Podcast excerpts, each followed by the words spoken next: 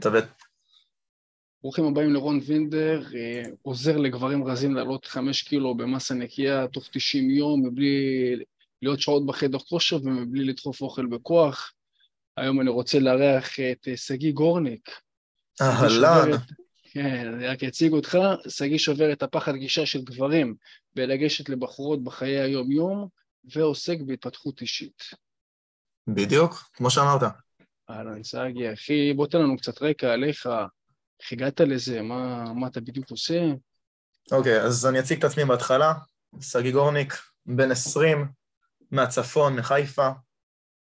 הגעתי לתחום הזה באמת במקרה לחלוטין, בערך באיזה גיל 18 וחצי, שהייתה לי חברה ואני נפרדתי ממנה כי היה לנו קשר מאוד מאוד רעיל, ואז ללי ניסן עם בחורות, לא כלום, שום דבר, בזמן שכל החברים שלי מדברים על כל הדברים המיניים שהם עושים עם הבחורות וזה, ואני כאילו כל הזמן הרגשתי לא שייך, כי אף פעם לא היה לי דבר כזה.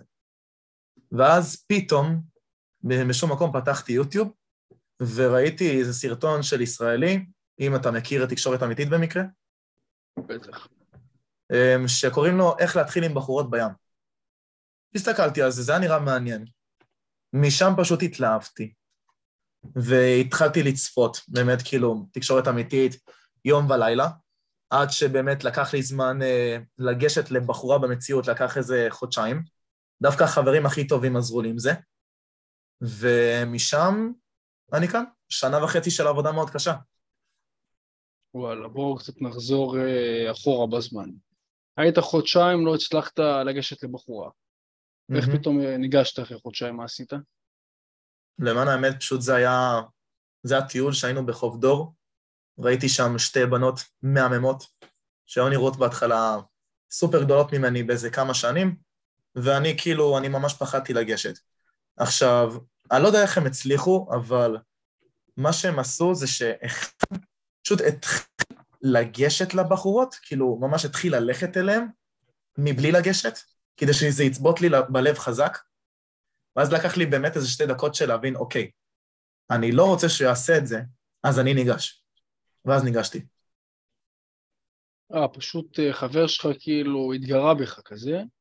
כן, סוג של. הבנתי. אה, אוקיי, והחבר הוא בסוף הוא ניגש או רק אתה ניגשת? אני בסוף ניגשתי. הוא, הוא באמת כאילו פחד לגשת, הוא עשה את זה בשבילי. אתה מבין? אוקיי, וכשניגשת בפעם הראשונה, היית אחרי זה בחיים? כמובן. שרדת כדי לספר?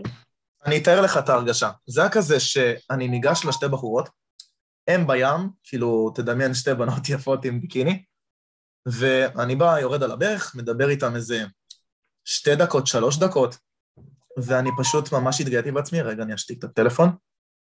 אומר המעריצות, אה, סגי? כן, אתה מבין, יותר מדי. אחרי זה אני אספר לך סיפור בדיוק, הייתי עכשיו עם מישהי, אתה לא מבין, אחרי, אחרי זה אני אספר לך. אמ, אז אני ניגשתי לבחורות, ירדתי על הברך, דיברתי איתן איזה שתיים, שלוש דקות ממה שראיתי בסרטונים, חשבתי שזה בסדר, עוד אפילו הצעתי להם אינסטגרם בגישה הראשונה שלי. לא חשבתי שזה יקרה, ואז הם פשוט הלכו. ואני זוכר שאני נשארתי בחיים, לא קרה לי כלום, לא ירד לי אבן מהלב, לא התקף, לא כלום. ואז אני הרגשתי מטורף. זה אשכרה שונה ממה שחשבתי. זה לא כזה קשה לגשת לבחורות. אוקיי, okay, אבל הם הלכו לך כאילו, הם חתכו ממך תוך כדי, כאילו דיבר, דיברת איתם, אמרו יאללה לא מתאים ופשוט הלכו או שמה? הלכו לא לך מתאים. דוך בפנים? הלכו דוך כאילו? זה העניין. לא, הם לא הלכו דוך לפנים, כאילו אני די, אני התחלתי ללכת, פשוט התחילו ישר ללכת לים, בתירוץ של אנחנו רוצות להיכנס לים, וזהו. ואז חזרתי לחברים, משם כאילו הכל התחיל. והרגשת שהם דחו אותך, או שסבבה? כן, הם, הרגשתי שהם דחו אותי, אבל התחייה הזאת היא, לא הייתה כל כך חזקה. זה לא שעכשיו סוף העולם קרה ובחירת ליבי תדחה אותי. לא, זה פשוט כאילו סך הכל בחורה אחת שניגשתי אליה, וקרה מה שקרה. זהו. מעולה, זה אני מסכים איתך בגישה הזאת, רוב הגברים לא באותה גישה פועלים. אז איך אני משחרר את התחייה ואני מדחיק את זה שכאילו היא דחתה אותי ואני אפס, או דברים כאלה, שהרבה גברים חושבים. איך אני יכול אוקיי. לשחרר את זה, אחי? אז אני אסביר כאילו לפני למה גברים מפחדים לגשת, יש מלא סיבות שאני הבנתי בזמן האחרון. הסיבה המרכזית זה פחד מדחייה. כמו שאמרת מלפני, מה יקרה אם הבחורה תגיד לי לא? יש מלא גברים כאלה שבחירת ליבם תגיע, ואם הם חס וחלילה ייגשו, אוטומטית היא תדחה. בגלל זה הם בכלל לא מגיעים, זה פחד מדחייה. עכשיו, חוץ מזה, יש עוד מלא פחדים. פחד ממה יגידו עליי, ממה הבחורה תגיד עליי, שהיא תחשוב שאני אפס, או שחברים יתחילו לצחוק עליי ויחשבו שאני גם אפס, או שבכלל ההורים, מה הם יגידו עליי. ועכשיו כאילו, איך אני באמת מתמודד עם הדבר הזה? קל להגיד לגשת בסופו של דבר. קודם כל אתה צריך לגשת, אין מה לעשות. אבל תזכור, אם אתה באמת רוצה לגשת לבחורה, מה יקרה אם היא תדחה אותך? בוא, הרי ביקום שלנו, וספציפית בישראל, יש מעל מיליון בחורות, מסכים איתי? כן. יופי. אחת מתוך מיליון דחתה אותך. זה אומר שכל השאר ידחו אותך או לא? אתה לא יודע. נכון. זה ה mindset של לגשת. ומשם אתה לא מפסיד כלום. סך הכל ניגשת לבחורה, הבאת על הערך לעצמך, היי, hey, אני רון, ואני בא לגשת אלייך כי את חמודה. וזה הכל. היא יכולה לקבל אותך, והיא יכולה לא לקבל אותך, זה בסדר משני הצדדים. אוקיי. Okay. איך אתה יכול להגיד לה, אתה מאמן היום גברים? אתה עוזר לגברים ככה פחות להתמהמה ולגשת? כן, אני התחלתי לאמן גברים, בדיוק אתמול היה לי אימון עם חבר, משהו דווקא ממש מצחיק.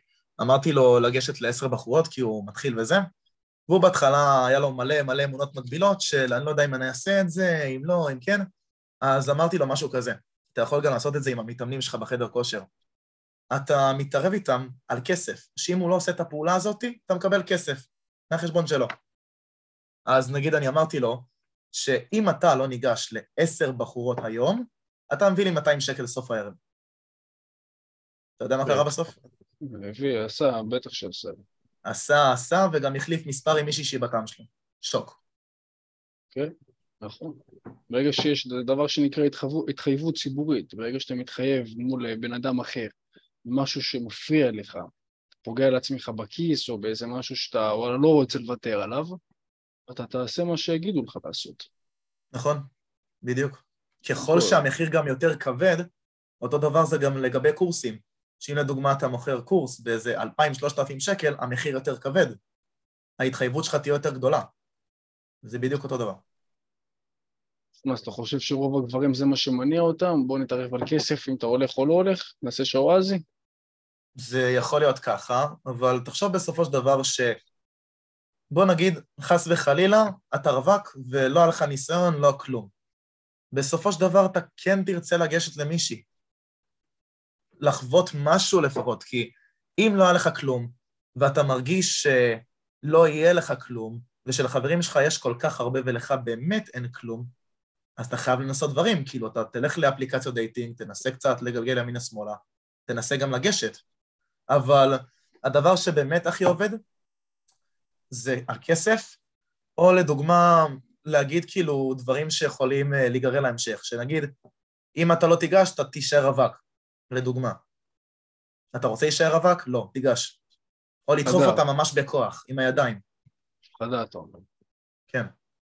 איפה אתה מציע לאנשים לגשת באזור חיפה, קריות? אמ, תכלס, אה, בכל מקום, אני גם ארצה לעשות איתך פעם אחת סיבוב.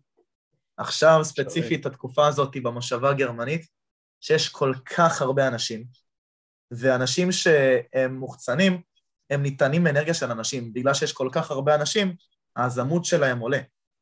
זה מוחצנים. מופנמים זה פחות הקטע, אבל עדיין, יש כל כך הרבה אנשים במושבה הגרמנית, בעיר תחתית, מועדונים, בקריון לדוגמה, בצהרי היום כזה. אבל בערב זה יותר עיר תחתית, מושבה גרמנית כזה, לבינתיים.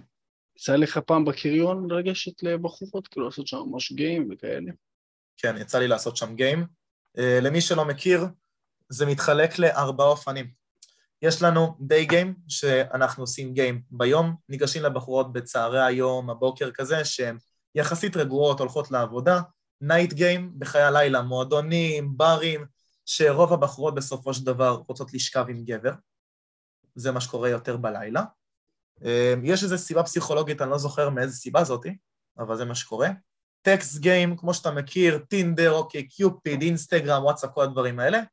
ויש גם משהו שלא כל כך מכירים, שזה social game. זאת אומרת, game במעגל חברתי. מעגל של איזה נגיד עשרה אנשים ואתה רואה בחורה בטעם שלך, אז אתה מדבר עם כולם ומדבר איתה עקיף כזה. איפה הסיכויים הכי גדולים אה, למצוא סטוץ נגיד?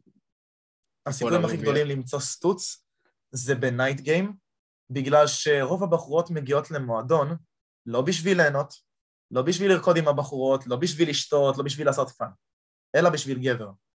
שם, המקומות האלה ספציפית, בנות מחפשות סטוצים. למי, ש... למי שיבין. אני ממליץ למי שרוצה סטוצים כאן ועכשיו, לעשות night game. ללכת למועדונים. כן, ללכת למועדונים. הבנתי. איך אתה, מה אתה מאמין בגישה ישירה כשאתה מתחיל עם בחורה? אז קודם כל אני אסביר רגע. אה, אתה זוכר איזה פתיחים יש לנו? יש לנו עקיף ויש לנו ישיר. אתה יכול להרחיב קצת לחבר'ה שאולי לא יודעים? כמובן. פתיח עקיף זה בדיוק ההפך מהשיר. זה, נגיד לדוגמה, אתה נמצא בסיטואציה מסוימת ואתה מדבר על הסיטואציה. נגיד מגיעה אליך בחורה בקריון, ואתה רואה איזה חנות מסוימת. אז אתה יכול לגשת אליה ולהגיד, תגידי, מה מוכרים בחנות הזאת? סתם לדוגמה. פתיח עקיף זה אומר שאתה פותח בלי הקשר לבחורה, בלי להצהיר כוונות. אבל מה שקורה בישיר זה בדיוק ההפך, שאתה מצהיר כוונות. כדוגמת מחמאה. וואלה, ראיתי אותך עכשיו ואת ממש מוצאת חן בעיניי. את ממש הטעם שלי, מסקרנת אותי, מעניינת אותי. דברים שקשורים אליה. לדעתי, פתיח ישיר הרבה יותר עדיף, כי אז אתה פשוט יוצא הרבה יותר גבר. וגבר אמיתי נמדד בערך שלו שהוא לא מסתיר כלום. הוא אומר את כל האמת, הוא מצהיר כוונות כלפי הבחורה. ובחורות אוהבות ישירות. עכשיו אני אסביר לך מה, מה מעניין. הייתי עכשיו בדייט עם מישהי לפני הפודקאסט, אני לא יודע איך אני הספקתי את זה, ואני, כל הזמן אני דפקתי לה, לפעמים מחמאות, לפעמים עקיצות וזה, והיא דפקה לי מה שנקרא shit test. אתה יודע מה זה? לא יודע, תסביר לחבר'ה רק אם, לא, אם הם לא יודעים. אוקיי, okay, השיט-טסט זה מבחן של הבחורה, זאת אומרת שהיא רוצה למדוד אותך בתור גבר בעל ערך גבוה. ואיך היא עושה את זה? עם מבחנים. כדוגמת, לא נשכב הלילה. לא נשכב הלילה, אתה נמוך, אתה שמן, אתה סתום. זה יכול להיות כהעלבה, זה יכול להיות כמשהו obviously, נגיד, כמו שאמרתי על אה, שומע לא נשכב היום, ובסופו של דבר היא כן רוצה לשכב. אז היא דפקה לי כל כך הרבה פעמים את המשפט, וואו, אתה ישיר. ואז, אחרי כאילו, אה, אני שאלתי אותה, רגע, ויש בעיה עם זה? ואז היא אמרה שזה מצחיק אותה. אז דיברנו טיפה, הבנתי שהיא אוהבת פסנתר, ובמקרה, במקרה יש לי פסנתר בבית. לקחתי אותה הביתה, אה, מפה לשם אה, מה שקרה, קרה, ואז שאלתי אותה בדיוק את אותה שאלה. תגידי, את אוהבת ישירות? היא אמרה לי, כן, אני ממש אוהבת ישירות.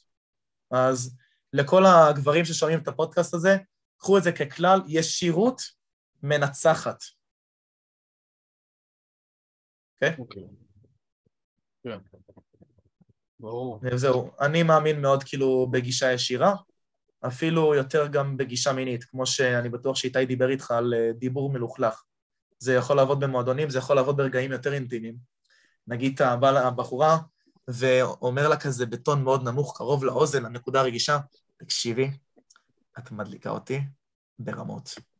ואז אתה מביא לה כל כך הרבה זרמים בתוך הגוף, והיא יכולה להתחרמן מזה. כאילו, באמת. כן, הבנתי אותך. תגיד לי, אבל זה שהיא אמרה לך, היא אומרת לך, אתה ישיר, אז אתה שואל אותה, תגיד רגע, מה, יש בעיה עם זה שאני ישיר? אתה לא חושב שזה כאילו להצטדק, כאילו אתה מבקש ממנה אישור? שמע, זה יכול להתפרש uh, בתור אישור. אני פשוט שאלתי את זה לצורך uh, בקרה, כי היא אמרה את זה כל כך הרבה פעמים בקטע של איזה עשר, כל, אחרי כל שלוש משפטים שלי, וואו, אתה ישיר. איזה ישירות, וואו, איזה ישירות. אז רציתי לבדוק את זה.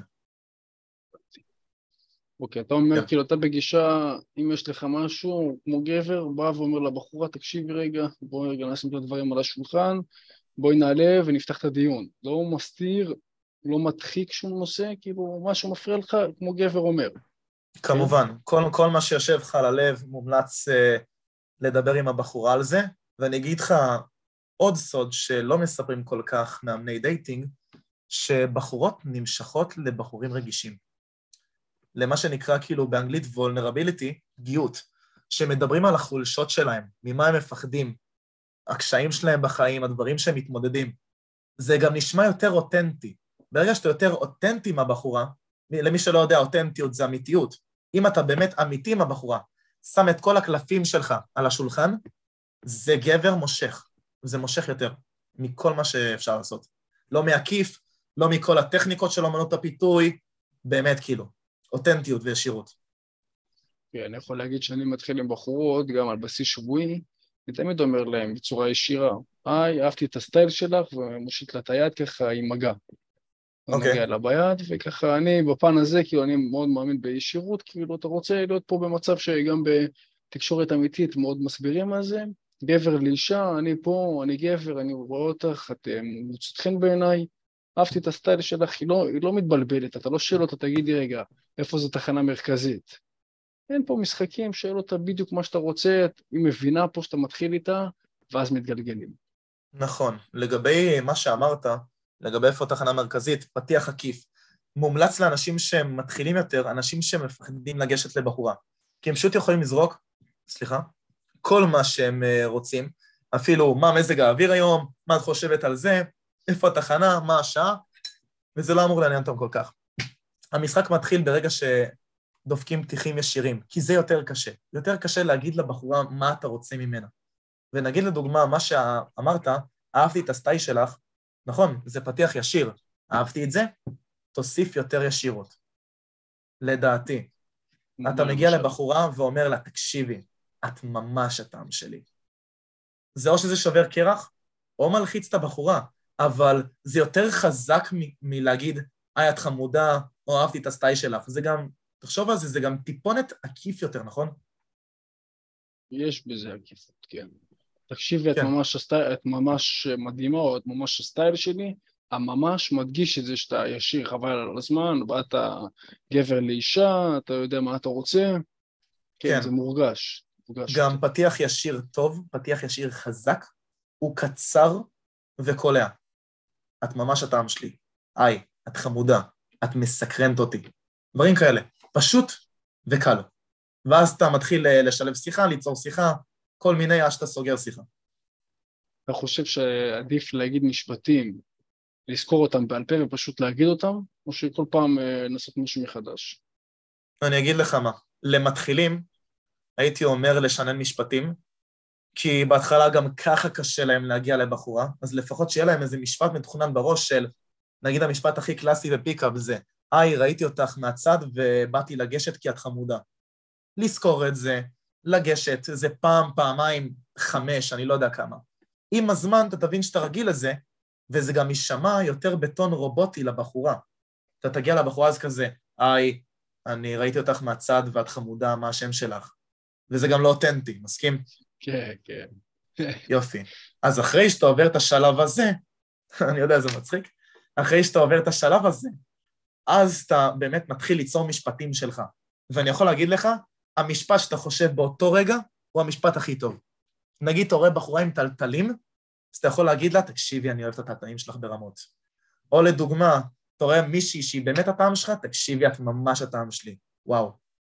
דברים כאלו, אתה מבין? כן, זה בקטע של הפן הישיר. תגיד, נגיד כן. בן אדם באמת צבר אה, אומץ וביצים, ניגש לבחורה, דחתה אותו. אתה יודע, הרי בגיים אתה מגיע, אתה, גיים זה פירוש של להתחיל עם בחורות, זה נקרא סשן. כאילו באים, מתחילים חצי שעה, שעה, כל אחד כמה שהוא רוצה, הם מתחילים כמה, ש... כמה שבא לו להתחיל. איך נכון. אתה ממשיך אחרי דחייה? הרי בחורה דחתה אותך, אפילו הלכה בפנים, יש כאלה אפילו לא מתייחסות. איך אתה ממשיך הלאה? איך אתה אוסף את עצמך מהתחייה? אוקיי, okay, שאלה דווקא ממש יפה. Um, זה תלוי מי אתה מגיע. אם אתה מגיע לבד, זה הרבה יותר קשה, כי זה רק אתה עם עצמך ורק אתה יכול להרים את המוד שלך. אז אתה יכול לדוגמה לשים איזה מוזיקה טובה, או לדבר עם אנשים ברחוב, לא, לא משנה אם זה נשים או גברים, העיקר של לדבר, וזה יכול להרים את המצב רוח. או בכלל, להגיע מתחושה שאם בחורה דוחה אותך, אתה לא מפסיד כלום. אתה כולה באת להביא לה ערך כי אתה הוא הפרס, לא היא. אתה מביא את עצמך. היא יכולה לקבל אותך או לא. ואם היא לא מקבלת, סבבה, מצוין. יש עוד אלפי בחורות במקום הזה, שכן יקבלו אותי וכן ירצו לעשות איתם מה שבא להם. זה לדוגמה. אבל אם אתה עם חבר, הדברים הרבה יותר קלים. כי אז אתם יכולים לצחוק על הדבר הזה, על איך שאמרת, מה שאמרת, על לדפוק בדיחות, לעשות דברים מטומטמים. או משהו שאני ממש אוהב, שנקרא Self-Amusement, אם שמעת על זה פעם. בידור עצמי, אבל האם מטומטמת זאתי? כן, לדוגמה, Self-Amusement, למי שלא מכיר, זה שעשוע עצמי. זאת אומרת שאני גורם לעצמי להרגיש הכי טוב שיש. ככה, על ידי fun, בדיחות שמצחיקות רק אותי, או דברים שכיף לי לעשות, שלא כל כך מתחברים אליהם, וזה גם דורש מלא מלא אומץ. נגיד לדוגמה, אני עשיתי אתמול עם המתאמן, הראיתי לו איזשהו כלי פרקטי של, שמבטל את מה שאנשים יחשבו עליי. אז פשוט תדמיין רגע את ה strip הזה של המושבה הגרמנית, ואני פשוט שוכב ככה כמו כוכב ים, למשך דקה, ומדבר איתו כשאני שוכב. לאנשים לא אכפת מה, מה קורה איתך, הם מסתכלים חמש שניות וחושבים שוואו, אתה מפגר, וממשיכים עם החיים שלהם. ככה זה, ישר לעבודה, ישר לעיסוק שלהם. ובגלל זה, זה גם נקרא self-amusement. אני רציתי לעשות את זה, כיף לי לעשות את זה, זה גורם לי להעלות את עמוד למעלה, אז עשיתי את זה. הבנתי, ואיך נגיד אנשים שיותר מדי חושבים מה יחשבו על עצמם, איך אתה מציע להם להיפטר מזה, או לצמצם את זה? שאלה קשה. אמ, דבר ראשון, להבין שכל בן אדם הוא מיוחד. אם הם חושבים יותר מדי, זה גם ככה לא בסדר. כי אם הם חושבים יותר מדי והם ייגשו לבחורה, גם הבחורה תתחיל להילחץ, יש כזה דבר שנקרא חוק המרה, שברגע שאם אתה מגיע ואתה משדר לה משהו מסוים, אז השידור הזה יגיע אליה והיא תשדר אליך את אותו דבר. מה זאת אומרת? נגיד אתה מגיע אליה לחוץ, אז היא תהיה לחוצה. אם אתה תגיע אליה במוד רגוע, שזה סך הכל סיטואציה יומיומית, היא גם תהיה רגועה, היא לא תיקח את זה כביג דיל. עכשיו, לגבי מה שאמרת, אם אנשים חושבים ככה, דבר ראשון, הם חייבים לעשות משהו עם עצמם. כי זה לא בסדר שאתה אומר לעצמך, וואו, אני ממש גרוע, אני בכושר מאוד גרוע, אין לי חברים וזה. קודם כל, תסתכל איפה אתה. תסתכל תמיד על הדברים החיוביים. אתה אשכרה יוצא החוצה כדי לגשת לנשים בטעם שלך, במקום שהוא מאוד סואן אנשים, ובזמן שאנשים לא עושים את זה. זה הדבר הכי חשוב. יש כל כך הרבה אנשים שלא ניגשים היום לבחורות, וזה באמת מחליא. בערך 90 אחוז מהאוכלוסייה, אני לא, אני לא צוחק, 90 אחוז מהאוכלוסייה בערך שלא ניגשת קבוע. אז אתה אשכרה שם את הכל בצד כדי לגשת לבחורות בטעם שלך, ריספקט. רק דברים חיוביים. להגיד מלא מלא דברים חיוביים, יעלה לך עמוד לגשת לבחורה. אוקיי. Okay. ואם נגיד אני עובר ברחוב, אני רואה בחורה שבא לי עליה, ואני קצת אה, מתמהמה.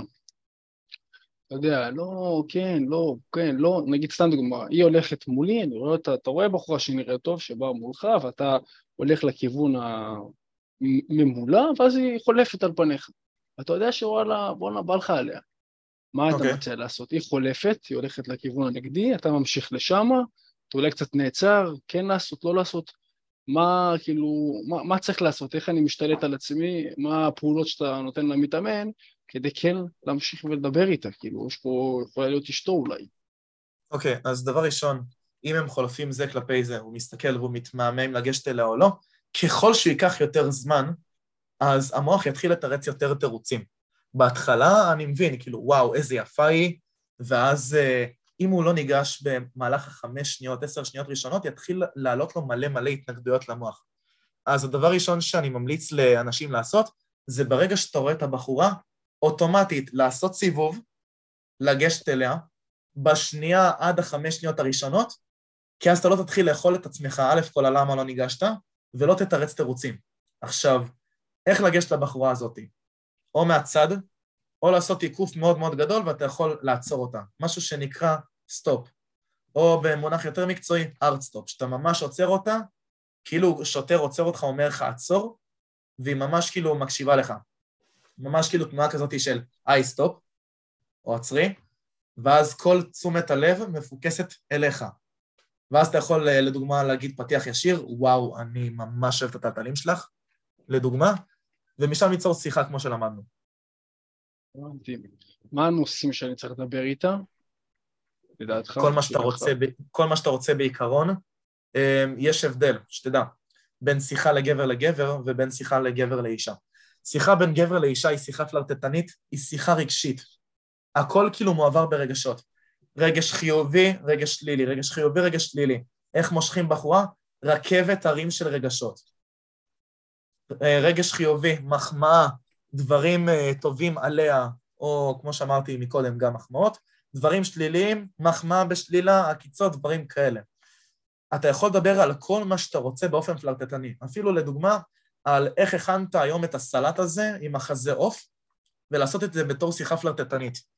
נגיד לדוגמה, אתה אומר לה, תקשיבי, הוצאתי היום מהפריזר את החזה עוף, נתתי לו שעתיים, ואת לא מבינה, אני חיכיתי לסלט הזה כל כך הרבה זמן, כי זה, זה האוכל שהכי אהוב עליי. כאילו באמת, אני, כמו שאמרתי לך, אני מתאמן. אז באמת כשאני אוכל אותו, אני מרגיש כאילו כמו סופרמן שהולך לדפוק איזה סט ממש טוב במכון של פולי עליון, וזה מה שנתן לי את הכוחות, הסלט הזה. אז תכיני אותו גם, לדוגמה. ואז את תכיני אותו גם, היא יכולה לצעוק על זה ולהמשיך את השיחה. אבל אתה מבין מה אני עשיתי כאן? העברתי הכל ברגש.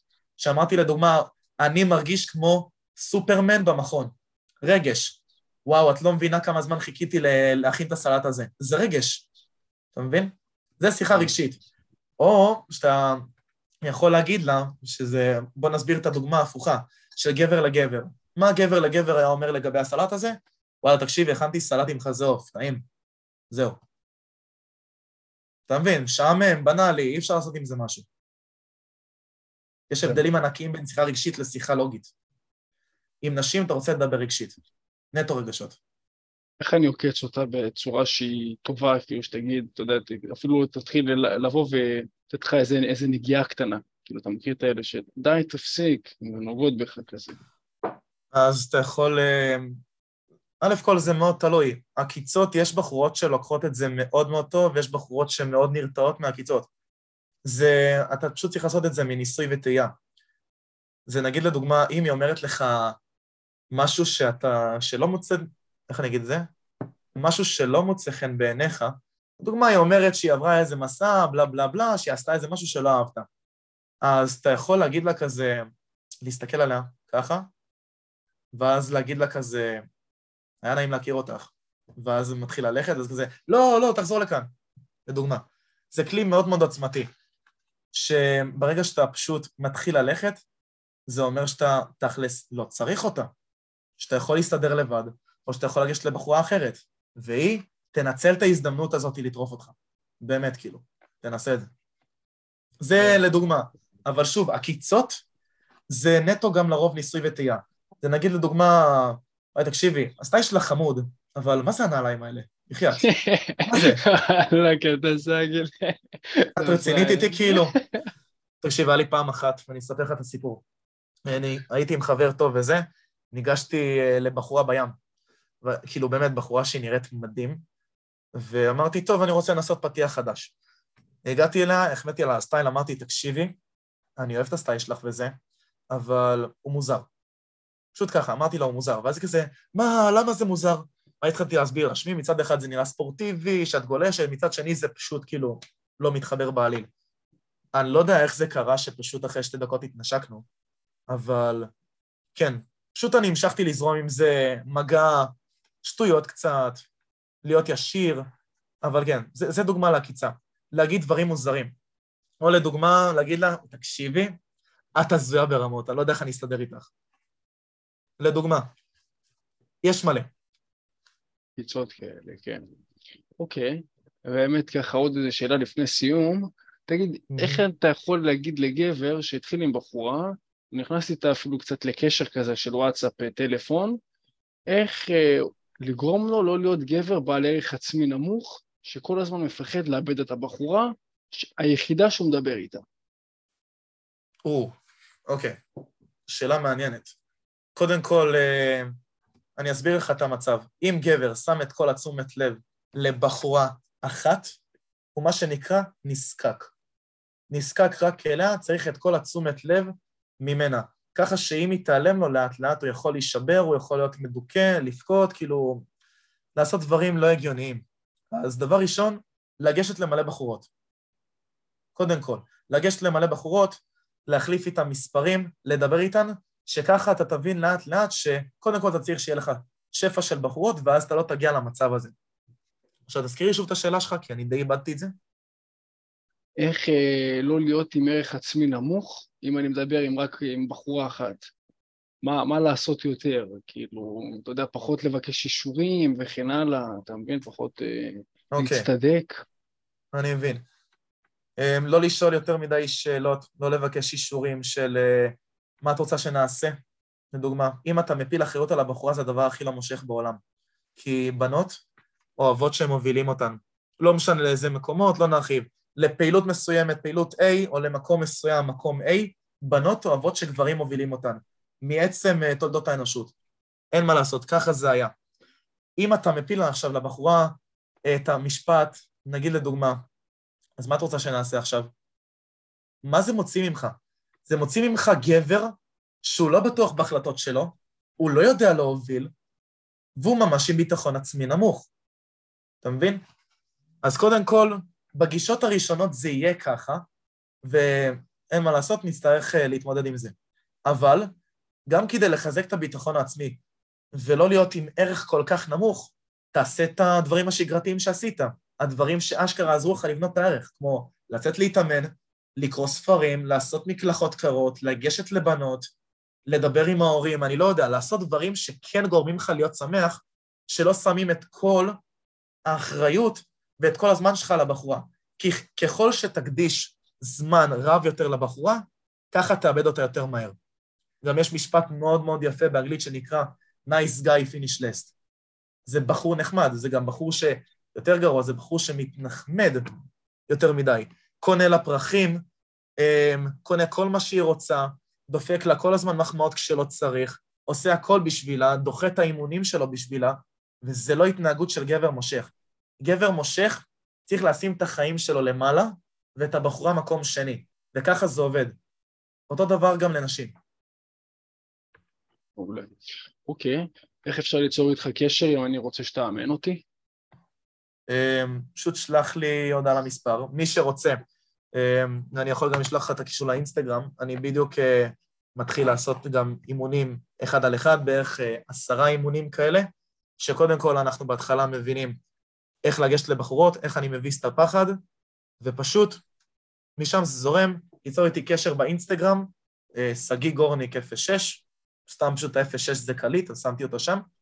אתם תראו את האינסטגרם, שלחו לי הודעה בפרטי, או למספר, אתה יכול לרשום את המספר למטה. כן, בסדר גמור, תודה רבה על הדברים, אחי, למדתי והחכמתי, אחי. נעשה איזה סוויץ' כזה לפן של המאסה, שוט, אחי. כיף. אמ, סתם שתדע, אני בדיוק התחלתי להתאמן לפני שלושה חודשים, כאילו יותר חדר כושר. אני הייתי שחיין וסטריטר, ולא הייתי מרוצה עם הגוף שלי ספציפית. אז בתור שאלה ראשונה, מה הטיפים הכי טובים שלך למתחילים? אה, כן, סבבה, אחי, דבר ראשון, כל הכבוד שהגעת קצת לחדר כושר, כי בסופו של דבר, ברגע שאנחנו עובדים על ניפוח, צריך להגיע לחדר כושר, כי יש שם את המשקולת. כמה דברים למתחילים, אחד, להיכנס לעודף קלורי, שזה לאכול יותר ממה שאתה מכניס היום, ממה שאתה שורף היום, כל בן אדם שורף. אם זה אתה שוחה, אז אתה שורף שם קלוריות, אם אתה נושם, שורף קלוריות, ובין אם אתה מוריד את הזבל, אתה שורף קלוריות. אז אנחנו צריכים להתגבר על כל הקלוריות שאנחנו שורפים, פלוס לתת עוד אקסטרה.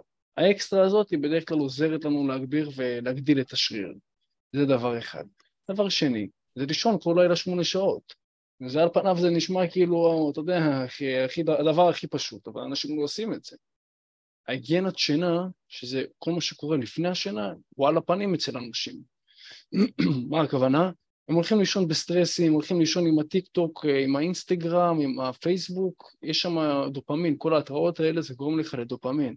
ברגע שהדופמין דולק אצלך, הסיכוי שתירדם מהר יותר הוא נמוך. זה כמו שאתה, אתה יודע, תלך לישון אחרי ששחית עכשיו 20 בריכות. נכון? זה כזה לא... זה כמו שתלך לישון אחרי שניגשת לבחורה. בדיוק, אתה באדרנלין, זה כמו שתלך לישון אחרי שעשית הופעה משה פרץ. אין מה לעשות, יש פה אדרנלין אחי עד שיורד, זה לוקח זמן. אז צריך להוריד פה את העניין. איך מורידים את זה? מורידים אפליקציה שנקראת קלוק, שיש שם אה, דבר שנקרא בטאי מוד. בטאי מוד זה מחשיך לך את הטלפון, ממש הופך אותו לשחור לבן. ברגע שזה שחור לבן זה משעמם, כל דבר שהוא שחור לבן, פייר משעמם, אין מה לעשות. אז אתה עושה את זה, ואז אתה שם את הטלפון בצד ומתחיל לקרוא ספר. כל אחד יש ספר, אתה יודע, לכולנו יש בעיות, אתה יודע למי אין בעיות בחיים? לאנשים ש... לא יודע. שמתים, אחי, אין להם בעיות. אלה האנשים היחידים שאין להם בעיות, אחי. לא חשבתי על זה. אולי יש בעיות כל הזמן, לא משנה אם אתה עני, עשיר, אה, יש לך בחורות, אין לך בחורות, תמיד צצים אה, בעיות ודברים, ולכן צריך לקרוא ספרים, כי בדרך כלל בספרים יש לך את הפתרונות לבעיות. בגלל זה צריך לקרוא ספר שאתה פותר את הבעיה, ולא ספר עכשיו, אם אני קורא ספר עכשיו, בוא נקרא ספר על, על הפנסיה. זה סתם שטויות. תחי איך שיש לך בעיות, תבין מה, איך אתה פותר אותן. וברגע שאתה קורא את הספר, אז אתה פותר את הבעיה העכשווית, גם נרגע וגם הולך לישון מוקדם יותר. וגם, כנ"ל גם, אה, מתעורר מוקדם. ואנחנו צריכים לפחות שיהיה לנו איזה 15-16 שעות של אכילה. כי מסה זה צריך להכניס הרבה מאוד קלוריות, אזור בין 2,700 ל-3,200, תלוי במשקל, גוף וכן הלאה, כמה פעמים אתה מתאמן, מה ההוצאה האנרגטית וכן הלאה. אוקיי. Okay. אבל, אבל צריך להכניס פה הרבה מאוד uh, שעות של, uh, של אכילה. אז אם אני מסכם את השאלה, את התשובה, זה אחד, לאכול יותר ממה שאתה מוציא, שתיים, לישון את השמונה שעות, ולהתאמן בצורה שהיא מסיבית. זאת אומרת, לא לרחם על עצמך באימון, להבין את הטכניקה של התנועה, ולתרגל שם בשלושה סיבי שריר. זאת אומרת, לתרגל בפעם אחת להרים משקל שהוא כבד, פעם להרים משקל שהוא בינוני, ופעם אחת להרים משקל שהוא קל, כדי ליצור גירוי על כל הסיבים שהם, אוקיי, okay, הבנתי. ולעלות בנפח עבודה, שזה כל פעם לעלות, להוסיף עוד חזרות. אני מנחה את המתאמנים, תמיד תוסיף עוד חזרות. זה mm-hmm. ככה מה שהייתי אומר למתחילים. זה בדיוק עכשיו אה, מביא לשאלה הבאה, הרי אמרת שאם זה נכון לכל סט, של לעשות פעם אחת משקל כבד, בינוני וקל? לא, לא לכל סט, אני דווקא עושה את זה פר שבועיים, כאילו, עושים, זו התוכנית אה, אימונים שלי, כל שבועיים מחליפים עצימות, זה נקרא. יש עצימות של משקל כבד, עצימות של משקל בינוני ועצימות של משקל קל. אני לא עושה כל פעם, פעם כבד, פעם קל במשך השבועיים, כי אני לא רוצה ליצור בלבול, אני רוצה שהבן אדם יהיה כמה שיותר straight forward ויבין, עכשיו אני בשבועיים הכבד, עכשיו אני בשבועיים הקל, ועכשיו אני בשבועיים הבינוני. Okay. אה, אוקיי. ואז אני גם יוצר גירוי על כל הסיבים, כי גם זה כיף יותר, אתה מגוון את התוכנית אימונים שלך. Mm-hmm. ושוב, אבל חשוב מאוד אה, לשים את הדגש, תמיד להיות בנפח עבודה מתקדם, שזה משקל כפול חזרות כפול סטים, תמיד אנחנו רוצים, לא משנה באיזה עצימות אנחנו, אם אנחנו בבינוני, בעצימות בינונית, עצימות כבדה או עצימות קלה, תמיד אנחנו רוצים להתגבר על שגיא של האתמול. כמה שהרמת אתמול, תמיד להרים יותר. הבנתי. וואלה מעניין. אני בדיוק אה, בשמונה, אחרי שמונה תכננתי ללכת לחדר כושר, אני אעשה את זה. תכלס פול בדי. אמ, בדיוק עוד אמ, שאלה שרציתי לשאול, הרבה אנשים אמרו לי לקחת קריאטין, אבקת חלבון, ויטמין D, כאילו, אם אתה מכיר גם טונגה טלי, אז בתור מאמן כושר, מה התוספת תזונה הכי טובים? כי אז אני רק אחדד, אני כרגע לא עדיין מאמן כושר, אני בקורס של מאמני כושר, יש לי, אמנם אני, יש לי שנה וחצי למדתי תזונה קלינית וכן הלאה, ועשיתי כל מיני קורסים של פיתוח גוף, אבל אני עדיין לא מאמן כושר, אז זה ככה אנשים שידעו. לגבי אוקיי. ויטמין D, יש מחסור בעולם, מחסור עולמי, כדי לצרוך ויטמין D ברמה שאתה, ממש יהיה לך ויטמין D ברמה המספקת, אתה צריך ממש לקבל קביעה מהשמש. לא כמו שאומרים, תשמע, אתה צריך עכשיו רבע שעה להיות בשמש וזה מספיק. לא, ממש לקבל את הקביעה, וזה גם אבסורד, כי ברגע שאתה מקבל את הקביעה, אתה כאילו, יש פה יכול להיות דבר שהוא סרטני כבר. כאילו, אתה מקבל קביעה מהשמש, זה דבר שהוא לא בריא, אבל רוב האוכלוסייה פשוט היא בחוסר של ויטמין D. זה למה גם בקורונה אמרו לאנשים לתסף, לקנות תוספים של ויטמין D, כי זה גם עוזר למערכת חיסונית וגם כי רוב האוכלוסייה בחוסר. אז ויטמין D, כן הייתי ממליץ אה, לצרוך את זה על בסיס קבוע. דבר שני, קריאטין. קריאטין, כל המטרה שלו הוא פשוט לתת לך עוד חזרה אחת-שתיים יותר ממה שאתה מרים היום. אם אתה מרים היום עשר חזרות, הוא ייתן לך פשוט עוד 11-12 חזרות, זה הכל, זה מה שהוא נותן. האם הוא טוב? כן, הוא מוכרח מחקרית שהוא עוזר וזה סבבה לגמרי. אני לוקח קריאטין מונודרייט על בסיס יומי, כל, כל יום שלוש גרם של כדור, והוא נותן לי, נותן לי אחלה של דבר. כל הקריאטין, המטרה שלו הוא פשוט לספוח אליו נוזלים. ברגע שהוא סופח אליו נוזלים בשריר, השריר נראה יותר מלא, ונראה טוב כזה, ורידים וזה, ככה עושה את העבודה. זה לגבי הקריאטין, אז כן, אני ממליץ כן לצרוך, יש אותו או באבקה או בכדור, אני לוקח בכדור, קניתי ממאי פרוטואין. לגבי טונגט אלי, זה דבר שגם תוסף שהוא הוכח כטוב, למרות שהמחקרים עליו הם עדיין לא הכי חזקים, אבל כן, הוא עוזר לטוסטוסטרון, הדחף המיני, מאוד מאוד אה, עוזר. דווקא חלבון אה, היא תוסף, כמו כל דבר, כאילו, אם אתה לא מגיע לכמות חלבון היומית שלך, אז כן, אנחנו נרצה להוסיף באבקת חלבון. כי okay. אוקיי. בסופו של דבר אה, השריר, אנחנו צריכים, אה, אחד אה, אבני הבסיס של השריר זה חלבון, אנחנו רוצים להגיע לבין 1.6 ל-2.2 גרם למשקל גוף. לכן יש כאלה mm-hmm. אנשים שלא מצליחים להגיע, אז כאן נכנס האבקת חלבון. אוקיי. Okay. אבל שוב, רק אני אחדד, כל הדברים האלה, התוספים הם רק בסוף של הפירמידה.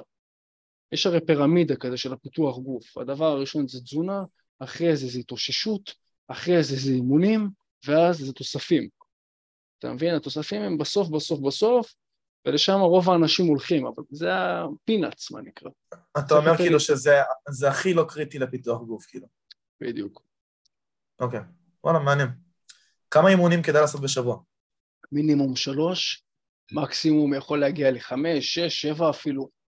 ברגע שאתה יותר פותח את האימונים ויותר מתאמן, אתה פשוט יכול אה, לפרק את האימון. במקום לעשות פול בדי, הכל צפוף, אתה פשוט מרחיב אותם. אני מתאמן היום חמש פעמים בשבוע, כל פעם אני מתאמן רק שתי שרירים, שתי סוגי שריר. אז כל אחד נותן לו את הכבוד שלו, ככה בסבבה, נחמד, אבל אם יש כאלה שיש להם לחץ של זמן, אז כן, מינימום שלוש. אוקיי, okay. אבל uh, אני שמעתי הרבה ש... שבע אימונים בשבוע, שמעתי שזה יכול לפצוע. תראה, פציעה מגיעה, מ... פציעה מגיעה משתי אופנים, או overload או overuse. מה הכוונה? overuse זה, זה עשית פשוט טכניקה שהיא לא טובה לאורך זמן. פשוט אתה עובד לא נכון. אתה מבין, הרמת נגיד, סתם דוגמא, תרגיל כתף בצורה ש... נגיד אחד התרגילים שרוב האנשים עושים, וזה טעות בחדר כושר, זה תרגיל של המיטה הצרפתית. אתה מכיר את זה, אתה יושב ואתה שוכב, ואז אתה עושה ליד אחורית, אתה רוצה להרים מוט או, או ברבל, זה נקרא מוט כן. כזה, אז רוב האנשים לוקחים את המוט מאחורי הראש, וזה יכול להוביל okay. אוקיי. לפריקה, לפריקת כתף. כשרוב האנשים עושים את זה, וחבל, התנועה הנכונה היא זה דווקא להביא את זה למצח, ולהצמיד את הידיים כמה שיותר למצח ולהרים, כדי שיעבוד יותר על היד האחורית. למה דווקא אבל המצח, כאילו? זה מוריד עומס? אה, שם זה התנועה, לא יודע להגיד לך למה, שם פשוט התנועה, המנח האנטומי הוא המנח הטוב ביותר ליד. ברגע שאתה mm-hmm. שם אותו יותר אחורה, ממש עובר את הכתף, יש לך לחץ על הכתף וזה מנח שהוא לא טוב לכתף ויכול, אה, עלול אה, לגרום לפריקה, פריקה של כתף, אתה לא רוצה להגיע לדבר כזה. לכן התנועה הנכונה היא באמת להביא את זה למצח. עכשיו, אה, מה רציתי להגיד? חדד אותי מה... אה, לגבי השבע פעמים בשבוע. כן. אז, אז זה הדבר אחד, זה פשוט לעשות טכניקה שהיא לא טובה, עוד דבר שני זה לעשות עומסים גדולים מדי. נגיד סתם לדוגמה, אתה בצבא, עכשיו מה, אתה לוחם או תומך לחימה? כן, אני לוחם. לוחם, אוקיי, סבבה, עושה, עושה מסעות, נכון? יש לך מסע מ"מ, סמל, כן הלאה, כן? היה פעם, אבל בוא נגיד כאילו נחזור לטירונות, נגיד. טירונות, סבבה, לא ישר עושים לך מסע כומתה, נכון? נכון. צריך לעבור רגע קודם כל מסע מ"מ, מ"פ וכן הלאה. אותו דבר פה, אם אנשים יכולים להיפצע, אם הם ישר, בחיים לא הרימו 100, 100, 100 קילוגרם squat, עכשיו הם משחקים אותה איזה בריונים או מה שנקרא ego lifting, יותר מדי באים עם אגו לחדר כושר, ואז הם מתחילים להרים משקל שבחיים לא היו רגילים אליו. אז זה יכול לגרום לפציעה. אבל האם שבע אימונים בשבוע יכול לגרום לפציעה? לא. כי יש עיקרון שאתה רוצה בין פעם אחת שאתה מתאמן על שריר. לפעם הנוספת שאתה מתאמן על שריר בשבוע, אתה רוצה שיהיה בין 48 ל-72 שעות. ברגע שיש לך את הטווחים האלה, אז הכל טוב, ואתה גם תרגיש טוב, ואתה גם לא תרגיש חלש. יש כאלה אנשים מתאמנים יום אחרי יום, אז הם מרגישים חלשים, כי הם עובדים על אותו שריר. ברור שתרגיש חלש. השריר צריך לנוח. וואלה. אז כן? אתה אומר כאילו, אם אתה עושה זמן מנוחה יותר קצר, נגיד לדוגמה 24 שעות אחרי, אתה מתאמן, אתה תרגיש יותר חלש, כן. וגם זמן, יותר, זמן מנוחה יותר, נגיד 96 שעות, מה זה נותן? תראה, 96 שעות, תראה, באופן כללי בוא נצא מנקודת הנחה כזאת. אם אתה רוצה להגדיל שריר, תתאמן עליו פעמיים בשבוע. נגיד חזה רוצה, חזה גדול, תתאמן עליו פעמיים, אם לא שלוש בשבוע, והכמות סטים שאתה צריך להתאמן כדי להגיע להיפרטרופיה, לנפח, לחזה בולט וכן הלאה, היא בין 10 ל-20 סטים. אתה מבין? אתה יכול לעשות נגיד יום ראשון שלוש סטים, יום אה, רביעי שלוש סטים, אתה מגיע לשש, ויום שבת ארבע סטים, אז אתה מגיע לעשר, זה המינימום. או שתגיע לעשרים, וזה המקסימום. כן, בדיוק רציתי פשוט... אה, לשאול, כן. בדיוק רציתי לשאול לגבי זה, כאילו, כמה סטים לעשות לקבוצת שריר, כי חלק אומרים שזה מספר אחד, חלק אומרים שזה מספר אחר, עשר עד עשרים, חמש עד עשר, כאילו. כן, אפשר בין עשר לעשרים, זה באמת אה, שונפלד, אחד החוקרים הידועים בתחום של ההיפרטרופיה, שזה העלאת נפח, אה, מסת שריר, הוא אומר בין 10 ל-20, אני מקשיב לו. אה, יש כאלה אנשים יגידו, בואנה, זה נשמע מעט, כי זה תכלס, מה זה, זה שלוש סטים, לעשות נגיד בתרגיל יום אחד, אתה מבין, זה כאילו נשמע מעט מדי. אבל הקטע, הקטע הוא שאתה פשוט כל פעם צריך לעלות בנפח עבודה. אז אם אתה עולה בנפח עבודה, זה לא משנה הכמות סטים, זה משנה הגירוי שאתה נותן לשריר. כן. הבנתי. וואלה, מעניין. מה. התרגיל הכי אהוב עליך? אה, וואלה, התרגיל הכי אהוב עליי זה push down. כאילו, אתה לוקח את המוט ומוריד אותו למטה של היד אחורית. היד אחורית? כן, את המוט הזה, כאילו, שאתה מוריד את זה למטה. וואלה, יפה. כי כן. בדיוק גם שלי, אז כאילו, בדיוק באתי לשאול אם אתה תכננת להגיד את זה. אנחנו קוראים מחשבות, סוף הפודקאסט עוד נשכב אני ואתה. אתה מנטליסט, אתה לא אומר את זה. כן, כן. לא, אני אגיד לך, שאלו אותי את זה גם, מה התרגיל האהוב עליי, כי אני אוהב, תמיד סבלתי עם ידיים קטנות.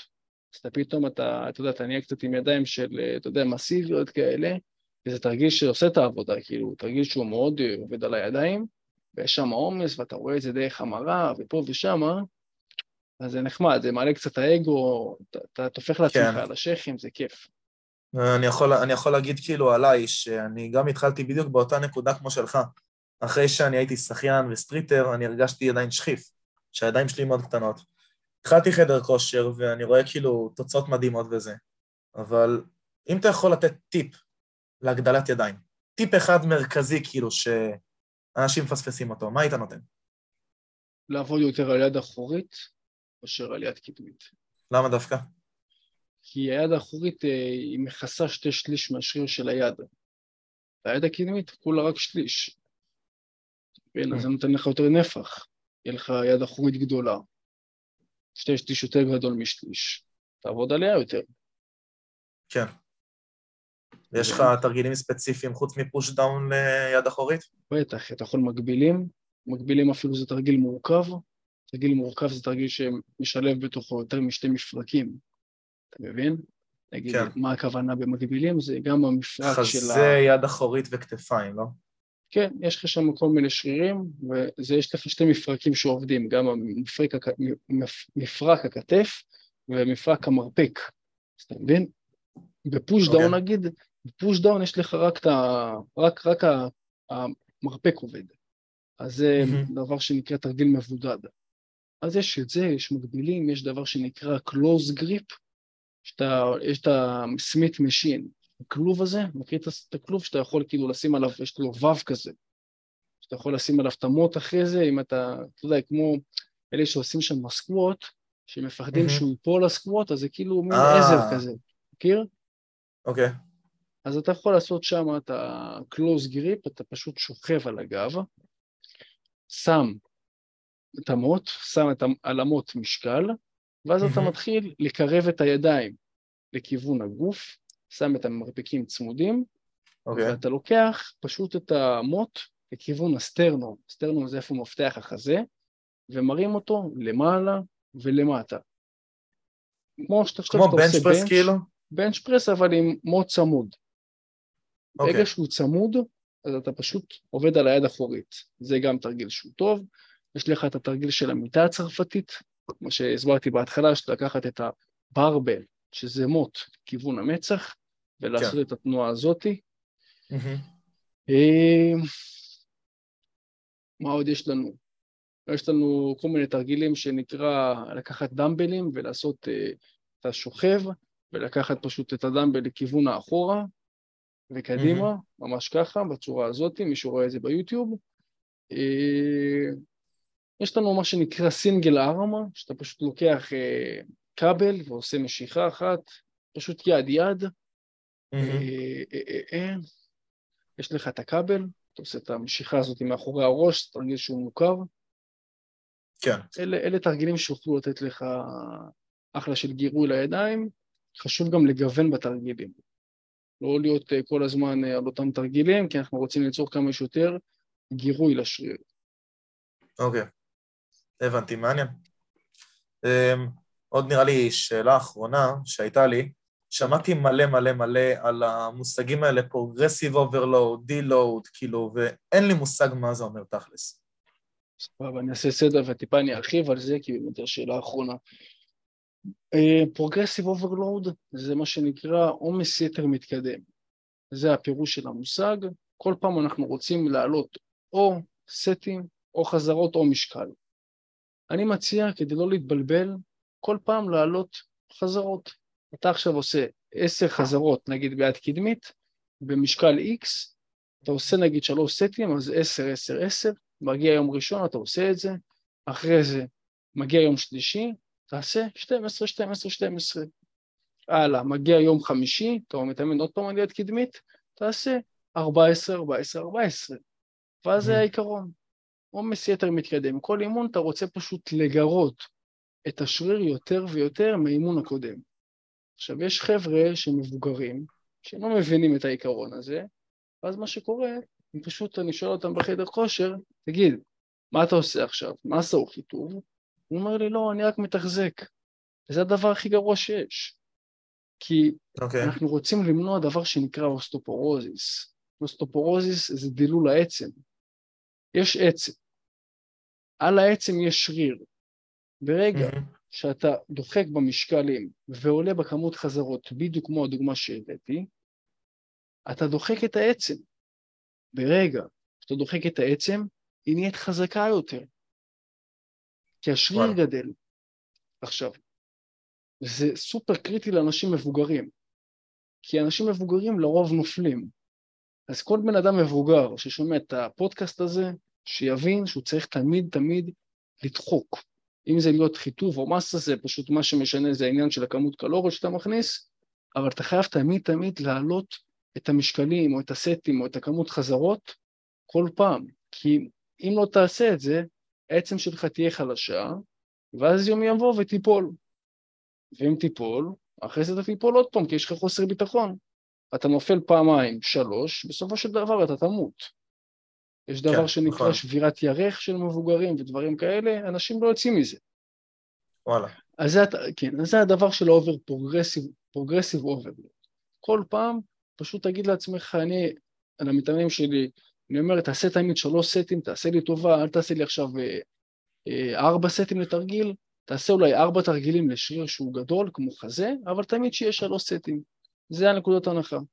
ואז אני אומר לו, תקשיב, בגלל שהתוכנית אימונים שלי משלבת גם כבד, גם בינוני וגם קל, אנחנו רוצים כל פעם להעלות את המספר, יש הרי חזרות מסוימות, כל פעם יש חזרה אחרת שצריך להרים, אם זה במשקל הקל 20, משקל כבד 8, משקל בינוני 12 לשם הדוגמה.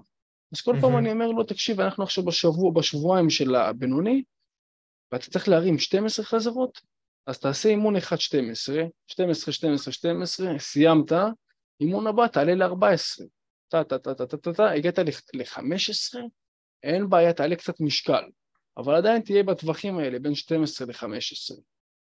זה מבחינת ה progressive over. עכשיו, הדבר שנקרא deload, שנייה. גם תה? לא... מה אתה אומר? גם תה אתה שותה? אה, לא, לא, תה מים, אחי, מים. אבל תה, אני שקלתי לשתות, דע לך, אני פעם הייתי שותה פעמיים ביום קפה, אפילו שלוש פעמים. מרגע שהתחלתי לישון שמונה שעות, פעם אחת קפה שחור על הבוקר, מספיק. כאילו, שמונה אתה לא שעות... מעדיף, זה... אתה לא מעדיף לדוגמה, סתם מעניין אותי, אם אתה עכשיו מגיע לאימון וזה, במקום זה לקחת אולי קפאין או פריקאוט במקום, אה, במקום קפה כאילו בכללי? כי אני, אני הפסקתי לשתות תה, לפעמים אני שותה ואני מרגיש כאילו שאני בא מאוד אנרגטי לאימון, כי אני לוקח קפאין קבוע. קפאין, כדור אתה לוקח? כן. הכל טוב, אחי. קופאין תכלס זה, זה קפה על סטרואידים. יש שם איזה 200 מיליגרם או 300 מיליגרם של קפה, זה בסדר. תשמע, כל הפרי-וורקאוטים, הם מכילים קופאין, הם מכילים קריאטין, הם מכילים אה, כל מיני חומרים כאלה, וזה בסדר גמור, כאילו מי שרוצה יכול לקחת את זה. אמרתי לך שוב, זה בסוף של הפירמידה. נכון. תוספים. אתה יכול לשתות קפה ולהרגיש, לקבל את אותו אפקט. אולי קצת להוסיף אה, פשוט קפה בצורה שהיא... להוסיף קפה אה, מודגש, אבל אתה יכול לקבל את אותה אפקט. אני שותה קפה על הבוקר גם מהרגל, וגם כי אני אוהב את הטעם, וגם כדי לתת עוד בוסט לערנות. אני, מת, אני, אני מתאמן אבל באזור 12 ככה. אז לפני 12, אה. לפני האימון, אני לוקח אצלי, אני לוקח בננה. בננה נותנת לך אחלה של בוסט, לה, כי זה מקור אנרגטי, מקור פחמימתי נותנת אחלה של בוסט לאימון. נכון. עכשיו, לגבי העניין של ה-D-Load, D-Load הוא אומר הורדה של, הצ... הורדה של הנפח של האימון, או הפחתה של סטים. למה זה? Mm-hmm. יש הרבה באדי בילדרים, פאוור ליפטרים, מתאמנים מאוד מאוד מסיביים, מאוד מאוד קשה. אתה מבין? באים, מתאמנים שבוע אחרי שבוע אחרי שבוע, ואז מגיעים למצב שכבר... אוקיי, אני איתך. אני אמשיך. מגיעים למצב שהעצבים כבר מאוד מאוד ככה עייפים, מרפקים מאוד עייפים, כל המפרקים ככה התעייפו, אז אחרי, אחרי שבוע, בוא נגיד בשבוע הרביעי-חמישי לאימונים, אנחנו נרצה או להוריד את הכמות סטים, אם עשינו עד עכשיו שלוש סטים, נוריד לשתיים, או שנוריד את הנפח אימונים, נפח עבודה, בחצי. איך זה קורה בפועל? נגיד הגעתי לנפח עבודה של 100 ביד קדמית. כשהנפח עבודה, שוב אני חוזר, הוא כולל משקל כפול סטים כפול כמות חזרות. והגעתי ל-100. אני רוצה להפחית אותו ל-50 כדי לתת לכל המערכות לנוח, למערכת העצבית לנוח, לכל המפרקים טיפה לחדש את עצמם. אז אני מוריד ל-50 וכל השבוע אני עושה את זה. כל תרגיל אני עושה 50, 50, 50, 50 וכן הלאה. למה okay. כן. עושים את זה? כי השריר גדל בהתאוששות. הוא לא גדל באימון, באימון הוא נפצע. אחרי האימון יש דבר בשפה שנקרא פיצוי יסף, הוא רוצה להתאושש מהאימון באמצעות תזונה ובאמצעות שינה ובאמצעות אה, רוגע ובאמצעות מדיטציה אפילו.